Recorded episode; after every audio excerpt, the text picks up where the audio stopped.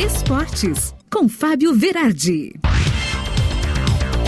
Chegando com o Esportes desta quinta-feira e ontem o Inter não resistiu aos desfalques e acabou perdendo de 1 a 0 para o Cuiabá na Arena Pantanal. O time de Diego Aguirre então agora é, soma mais de dois meses sem saber o que é ganhar fora do Beira Rio. Mas mesmo assim, figura em sétimo colocado na tabela do Brasileirão, porque ontem recebeu a ajudinha do Juventude, que ganhou de 1 a 0 do Fluminense. Uma vitória fundamental para o Papo da Serra Gaúcha, que agora é o 15º colocado na tabela com 39 pontos e fugiu momentaneamente escapou do Z4. Ontem também tivemos choque rei, São Paulo ganhando de 2 a 0 do Palmeiras, uma vitória também fundamental. São Paulo está com 41 pontos agora, imagine, está lutando para entrar no Z4.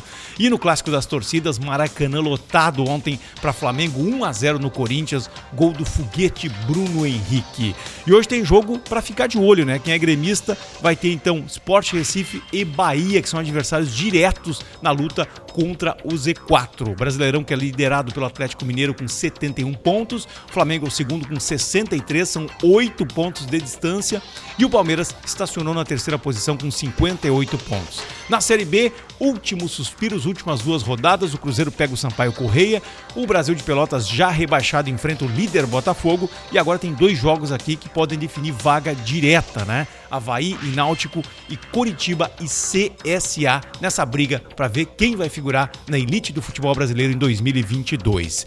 E os árbitros de campo e os assistentes do VAR que apitaram o jogo entre Argentina e Brasil foram suspensos pela Comebol depois da flagrante cotovelada do Otamendi. Aquela, né, que todo mundo viu menos eles. E no ATV Finals de tênis de Guadalajara, a Muguruzuva acabou ganhando, né, campeã. E no masculino, em seguida, eu vou te dando aqui as notícias dos destaques de Djokovic e companhia. Na NBA do basquete americano, a Conferência Leste tem um líder improvável, Wizards, segundo colocado o Nets e o Bulls vem na terceira colocação. Na Conferência Oeste, Golden State, Suns e Jazz também são os três primeiros colocados. E no futebol americano, entramos na semana semana 11. Hoje tem um jogaço no Tuesday Night Football, New England contra Atlanta Falcons, a reedição do, do Super Bowl, né?